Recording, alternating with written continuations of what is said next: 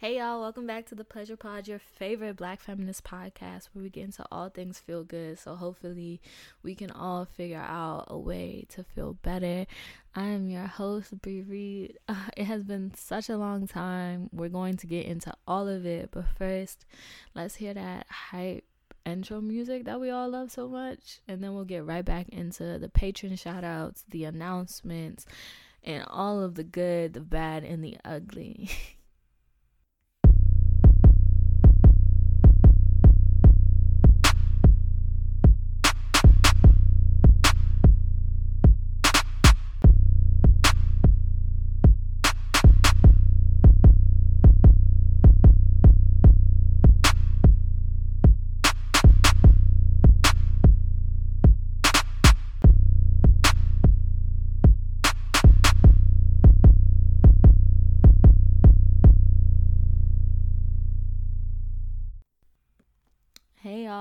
We're back. Um, thank you for your patience first and foremost. It does not go without saying that I've been gone for a little while. And I think with a lot of content creation and just the different people we listen to and turn to to create to to work i hope you're giving us all a bit of grace as it's hard to get up and create something amidst chaos and when everything feels a little bit disastrous. So, thank you for your patience and your grace with me. Thank you, thank you, thank you. Thank you to all of you who continue to share older episodes of the podcast. That is incredible to me. Thank you to people who share my page, who share the way that they just love that I think and what I'm reading. Thank you so much it really means a lot to me to be so supported and so cared for by so many people. Thank you, thank you. Thank you to our new patrons Jay, Sophia, Ali, Sarah, Alex, and Jassy. Thank you so much for committing your dollars to a monthly donation to my work, to my life. And quite honestly, for people listening to the pod who want to know the best way to support me, becoming a patron is one of the best ways you can support me or donating directly to the pod so I can continue to pay the amazing black women who make this possible. The Patreon is a monthly commitment. So for $3, $5, or $10 a month, you can join a tier and you get access to exclusive content that nobody else on the internet gets ever. Exclusive audio episodes, links to panels, playback of panels that I've been on, which are Chef's Kiss. Um, I load it all on there. I tell you of events that are coming up. I tell you about different things that I'm writing. I read my work on my Patreon. So for people who say that my voice is soothing and would love to hear my essays and my articles read in my voice, I do that over on my Patreon. So www.patreon.com slash Bry Reed is how you find me. B R Y R E E D. B R Y R E E D. Bry Reed. And like always, if you want to support directly and exclusively to the podcast and making sure that my brilliant audio editor, Caitlin Barkley, gets paid, you can cash at me B R Y R on Cash App. So dollar sign B R Y R on Cash App or on Venmo at Bry Reed B R Y R E E D. Caitlin does get paid every single episode. She gets paid an equitable rate every single episode, and y'all make that possible. She is an amazing audio engineer, audio editor. The amazing sound effects that you hear are all Caitlin. the transitions, the taking out of the ums, the stuttering and the pauses. That is Caitlin's work, and I am so happy to have her. I'm so lucky to have her. I'm so lucky when she texts me and says, We're doing an episode today because I need that motivation. So thank you, Caitlin. I love you immensely. Please support Caitlin and all of her work within this pod and all of the great things she has lined up for herself. I can't wait for her to announce them and share them with the world. She is a star, and I just wanted to take a moment to big her up and really shout her out for not only all of the work she helps me do with this podcast, but being an incredible friend, an incredible support system to me. As far as announcements, I don't have a lot coming up. I'm going to be doing an IG live with the Instagram account Black with Plants soon. We haven't pinned down a date, but it is happening. So we're going to be talking about reading books, black folk, getting into plants, and how I feel about gardens, gardening, and food sustainability. So please be on the lookout on my Instagram for those details. I love the team over at Black with Plants.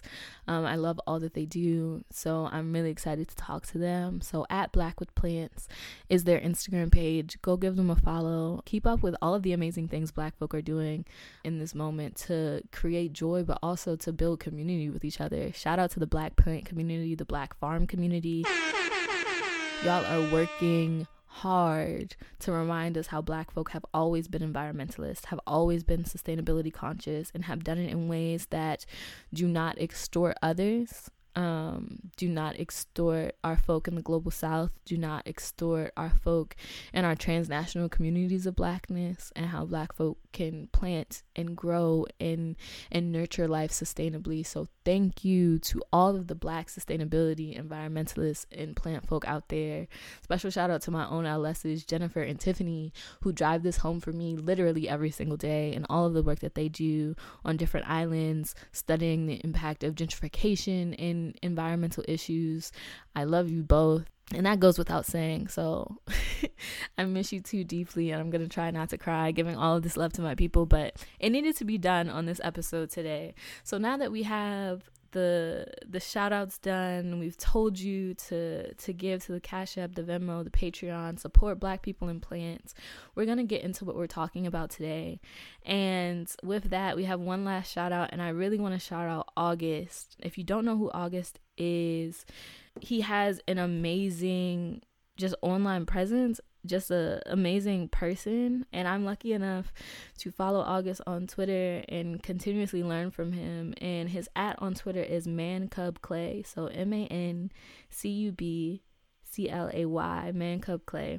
And on july 7th august tweeted and maybe i am mean slash hard but what work have you done to earn my softness? And i felt that so much and so, on this episode of the podcast, we're going to be talking about softness. And when we talk about it, this episode isn't going to be structured. Usually, I introduce a book or some reading or a resource, and I'll probably still do that. But right now, y'all, it's going to be off the cuff because this tweet from August really just got me thinking, and it really stuck with me. And usually, these podcasts are are thought out, but I really just wanted to take a moment and be real and honest and and personal on this podcast episode. And as we think about pleasure and having a politic of pleasure that is about bodily autonomy, is about the ways that liberation is about community, but also about how different communities are taken advantage of emotionally, um, materially, and for all of the different ways that we perform labor, but also the ways that we take advantage of folk who are in community with us who don't get to be soft, right? So whether that hesitation to let folk be soft is because they're men or masc folk, and we don't give those people space to not present in a way that is tethered to violence and hardness in that sense, but really thinking about why does softness have to look like breaking down for a lot of people? And that's a question I had again and again. And so I replied to August's tweet and I said, and often softness is only acknowledged in breaking down. Often folks tell me I'm not soft in my everyday, and then I cry or break down, and suddenly I'm given care. Can we recognize softness that wasn't brought on by crisis? I'd like that. And then August replied and said, Ooh, yeah, I feel this. Only receiving care in crisis is not helpful form of relationship building or even trusting someone with your core slash softness. Um, and I really love this exchange that August and I had because it's also, we're talking about softness, but as it relates to pleasure, the pleasure to be soft to me is about the ability to rest and so, softness for me is very directly connected to rest and to pleasure because to me, having to be hard means having to do the saving and having to do the work alone and by myself. And I think that's why it took me so long to get to this episode because every time I set up the mic and I started to record, I started to cry because I was immediately reminded of Toyin. Um, and immediately deeply hurt by the ways that, in particular, dark skinned black women are not allowed to be soft.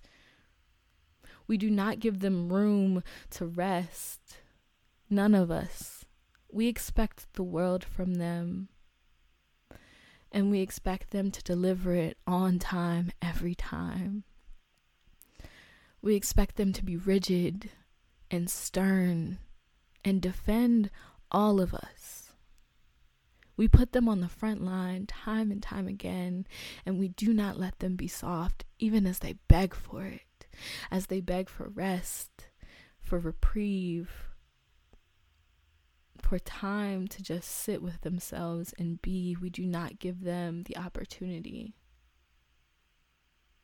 And so, as we think about softness and as we think about all the ways people have to struggle to be soft, I want us to think about all the ways that colorism comes into play, all of the ways that this is tied to, to gender, and the ways that we think about femininity, masculinity, man, woman, gender. Across just thinking about, and I'm getting ahead of myself and I'm being me. and there's so many thoughts going through my head, right? Thinking about how all of this is connected to the ways that black women are not included in the definition of woman.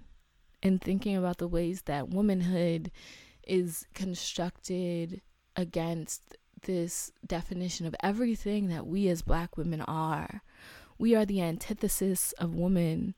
Thinking about the meta language of race from Evelyn Brooks Higginbotham and thinking about all the language that Dr. Higginbotham gives us to understand how the language of women is constructed with race as sort of the master category and how women and lady were never accessible to black women, about how Ida B. Wells was dragged off of a train for sitting in the woman's car because she was not a woman. Black women could not be women, and the only reason she was allowed to stay there for a little while is because they assumed she was someone's servant.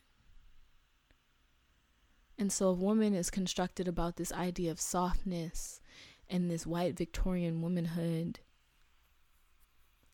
how do we even conceive of softness for black women?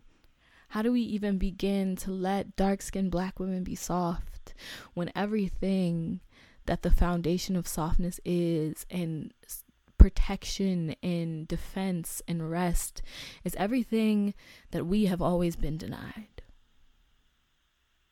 how do we begin to think about softness as anything other than breaking down for black women when the world is taught again and again to use us up, to use us as resource, as expert, as tool, as toolkit, as leader, as freedom fighter, as activist, as organizer, as teacher, as nurse, as doctor, as farmer, as function?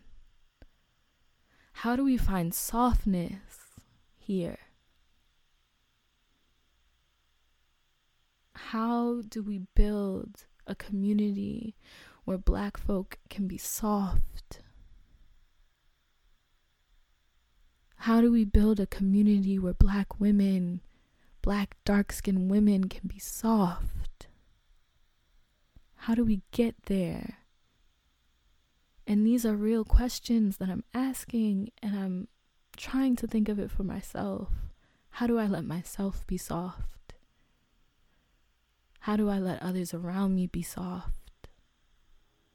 And I've started doing it more in my daily life of saying no to things that do not serve me, of turning down opportunities that would exhaust me, of thinking of all of the ways that I have to be soft with myself and give myself grace of all of the ways that softness for somebody else looks like me doing more work and reconciling that against my own politic of rest and pleasure because community means recognizing when community members need us to step up. And dark skinned black women have been telling us for decades the violences they face because of colorism and the ways that gender is mapped onto their bodies, but also the ways that gender is ripped from them and the ways that gender and, and dark skinned womanhood in particular try to reconcile with each other. And I'm still reading Black on Both Sides by C. Riley Snorton, so I'm not trying to speak with any degree of authority on that text yet, but the way that Snorton truly walks us through what we know to be gender and calls us to question all of the ways that gender is constructed is so timely. It is always timely. So pick up a copy of Black on Both Sides by C. Riley Snorton. Pure brilliance in that text. And I'm really asking us all these questions of what can we do for each other to let each other be soft? How can we let black folk be soft? What does softness look like? And can we get to a point where softness doesn't require breaking? Where it doesn't require absolute exhaustion, where we don't have to go to extremes. And I'm going to end on this point because I've been talking about this with my friend Zuri for a while and thinking about how much care is given to the dead. How much care and community is given to our folk when they pass on from us. And thinking of the ways that caring for folk in life, in living, is so important and how do we begin to shift the the perception of death as the event as the site of caregiving and and bring it back and and invest in programs in education in support networks in mutual aid networks of living and life and giving money to black women to take care of themselves just because, giving money to folk for their medical expenses just because, not because they've gotten to an absolute point of cannot pay, but because we know that you go to the doctor so often, or we know how much your T shots cost, or we know how much you need access to clean needles. Here you go. And that's because we want you to live and live well and live rested and peaceful and pleasurable lives and not because you are on the brink of death. And how do we reconcile this with the idea of black folk being socially dead? How do we reconcile this with the idea that black women are dead and dying. How do we reconcile that against all of these ideas about the ways that black folk face the threat of death every day? But how do we push forward and think about ways to truly take care of the living? How do we care for each other? So, to sum up the different reading suggestions that I put out there, Evelyn Brooks Higginbotham's essay, The Meta Language of Race, um, C. Riley Snorton's Black on Both Sides. And I highly encourage people to look into theories on social death, on ungendering, um, and the ways that colorism continue to impact the lives of dark skinned black women. Love on black women in your life, love on black trans men in your life, love on people who need it in your life. Shout out to August for your tweets. Um, thank you for all of the work that you continue to do. If you would like to support August and all of the brilliant work that he does, um, follow the Frances Thompson Education Foundation.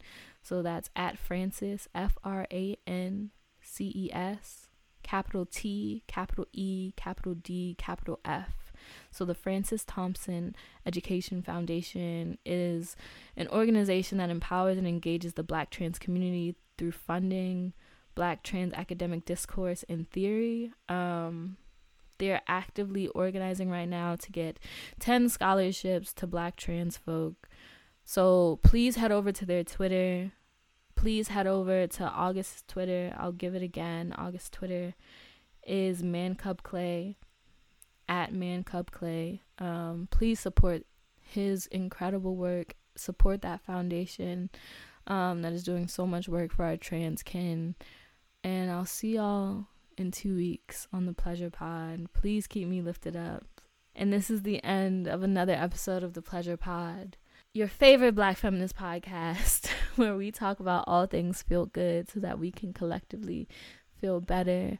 I love you all, each and every one of you. Um, I want rest for you. I want softness for you. And I want love for you. Mwah.